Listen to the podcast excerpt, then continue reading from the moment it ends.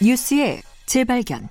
뉴스 속 숨어있는 이면을 뒤집어보고 되짚어보는 뉴스의 재발견. 오늘도 KBS 저널리즘 토크쇼 J 최경영 기자 나와 있습니다. 안녕하세요. 안녕하십니까 최경영입니다. 오늘은 드라마 얘기를 할 거예요. 이 제목이 음. 스카이캐슬이네요. JTBC 스카이캐슬 예. 요즘 인기죠. 이거 보셨어요? 아, 저 아주 재밌게 보고 있습니다.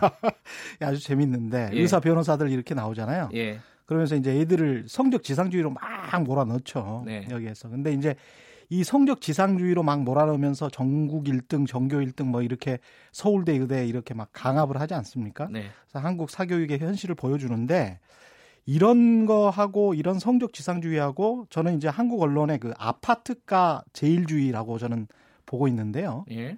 아파트 가격 제일주의를 부르짖으면서 한국 언론에서만 유독 쓰는 그 단어가 있습니다. 그게 이제 시가 총액이라는 건데. 잠깐만, 잠깐만요. 예? 잠깐만. 스카이캐슬을 어, 성적 지상주의를 다룬 드라마를 갖고 와서 예. 아파트 얘기를 하는 거예요?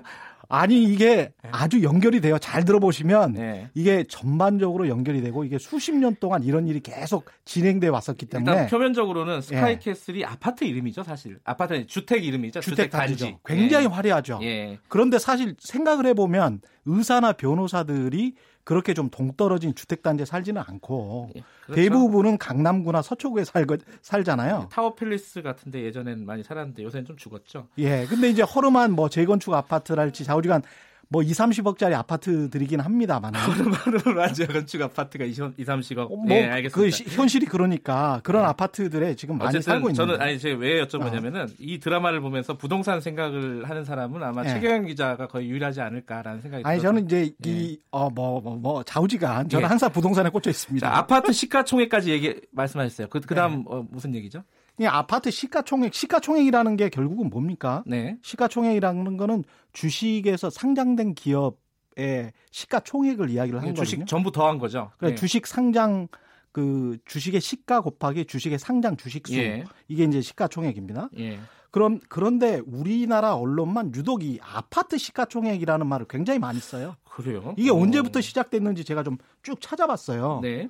그러니까 이제 91년부터 이런 비슷한 말이 나오는데 음. 제대로 이 말을 쓰기 시작한 거는 21세기 들어서부터입니다. 2000년대 들어서부터 아파트를 전체적으로 단지별로 시가총액으로 묶어서 아, 예컨, 예컨대 스카이캐슬 단지는 시가총액이 얼마다? 얼마. 수도권 아파트 시가총액 얼마, 서울 아. 아파트 시가총액 얼마 이런 거를 이제 20 20세 21세기 초반부터 이제 쓰기 시작했던 거죠 한국 언론이 이게 누가 조사를 하는 계산을 하는 거예요? 이거 예, 부동산 정보업체들이 하는 겁니다. 아 정부에서 공식적으로 하는 게 아니라 예. 아하, 그러니까 뭐그 어, 그 서울의 아파트 시가총액이 어 과거에는 한 100조 정도 됐었어요. 100한 60 60조 70조 됐었는데 2001년도에는 음. 근데 2003년에는 한 300조. 아유. 2016년에는 750조. 뭐 지난해는 한 860조 정도 됐다 그러더라고요. 상승 기울기가 굉장히 가파르군요. 계속 이렇게 올라갑니다. 근데 이거를 경마 중계식으로 계속 보도를 하는 거예요. 분기마다 또는 반기마다 해마다 지금 이제 서울의 아파트 시가총액이 얼마가 됐다. 아. 수도권의 아파트 시가총액이 얼마가 됐다. 전국의 아파트 시가총액이 얼마가 됐다. 이게 마치 이제 성적이 뭐 곧 있으면은 우리가 1등이다, 예. 2등이다, 뭐 이렇게 GDP 올라가는 것처럼 음. 아파트 시가총액을 계속 이렇게 수십 년 동안 보도를 해왔다는 거죠. 아파트별로도 그럼 막 줄 세우기를 하겠네요. 그렇습니다. 이게 이제 이런 이, 이 보도만 쭉 하다 보니까 재미가 없었나 봐요. 예. 예. 2000년대 중반부터 이런 기사들이 나오더라고요. 2006년에 연합뉴스 기사 첫 문장인데 서울 강남구 도곡동 렉슬이 타워 팰리스를 제치고 강남구 아파트별 시가총액 1위를 차지했다. 아, 올림픽이군요. 시가총액 올림픽이군요. 금메달 딴 거예요. 그래서 아. 뒤, 뒤 문장에 뭐라고 나오냐면 고가 아파트의 대명사인 도곡동 타워팰리스 1차는 2조 1000억 아, 9천만 원으로 2위로 밀렸다. 뭐 이렇게 은메달이다. 좀 안타깝다. 뭐 이런 이야기도 나오고. 아, 참 웃을 일은 아닌데 굉장히 웃기네요, 이게 굉장히. 이 기사들을 다 모아보면 황당합니다. 예. 구별로도 따지는데 뭐 당시에는 노원구가 상당히 좋았나 봐요. 그래서 음. 노원구 아파트 시가총액이 서초구에 이어 4위로 등극했다. 등극했다. 뭐 이렇게 나옵니다. 아, 이렇게 성적대로 줄 세우는 거랑 이 아파트 시가총액으로 줄 세운 거랑 비슷하다. 똑같습니다. 그냥 그, 래서 스카이캐슬을 스카, 스카이캐슬이에요. 이게 전국 속차로 어떤 학생이 1등했고 예. 어떤 학생이 2등했고 뭐 이런 거하고 똑같죠. 그런데 예, 예. 이게 좀 황당한 게 떨어지면은 어떻게 이야기를 하냐면요. 아파트 가격이 떨어질 때도 있잖아요. 아. 예. 아 그런 개념으로 보면 오르는 게 좋은 좋다는 이미지가 들어오는군요 머릿속에. 그렇죠. 그렇죠. 떨어질 어. 때는 어떻게 이야기를 하냐면 예. 서울 재건축 석 달새 7조 원 증발. 아, 증발. 증발. 아하. 재건축 시가총액 1조 원 증발. 이게 2008년, 2007년 MBC 연합뉴스 기사입니다.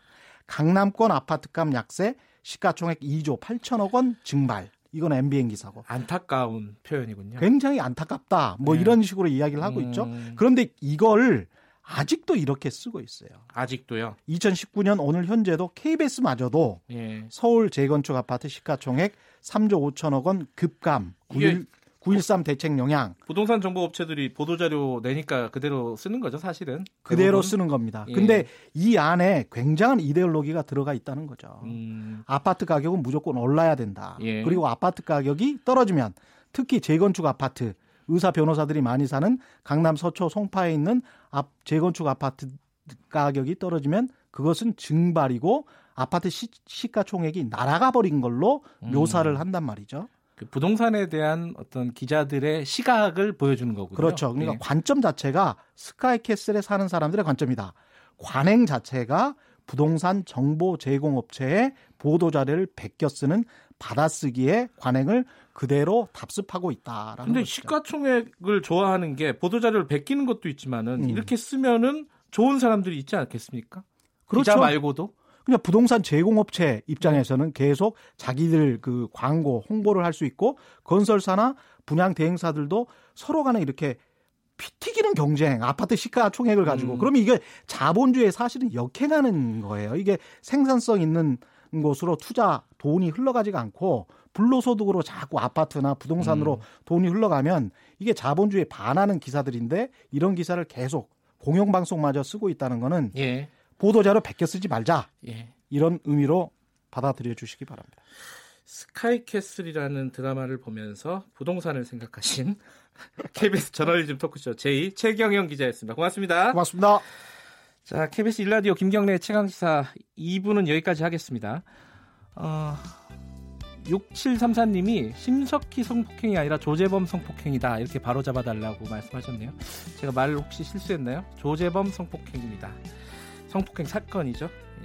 3부에서는 예. 한홍구 교수와 함께 역사 카페 준비되어 있습니다. 저는 잠시 후 3부에서 다시 뵙고요. 일부 지역국에서는 해당 지역 방송 보내드립니다.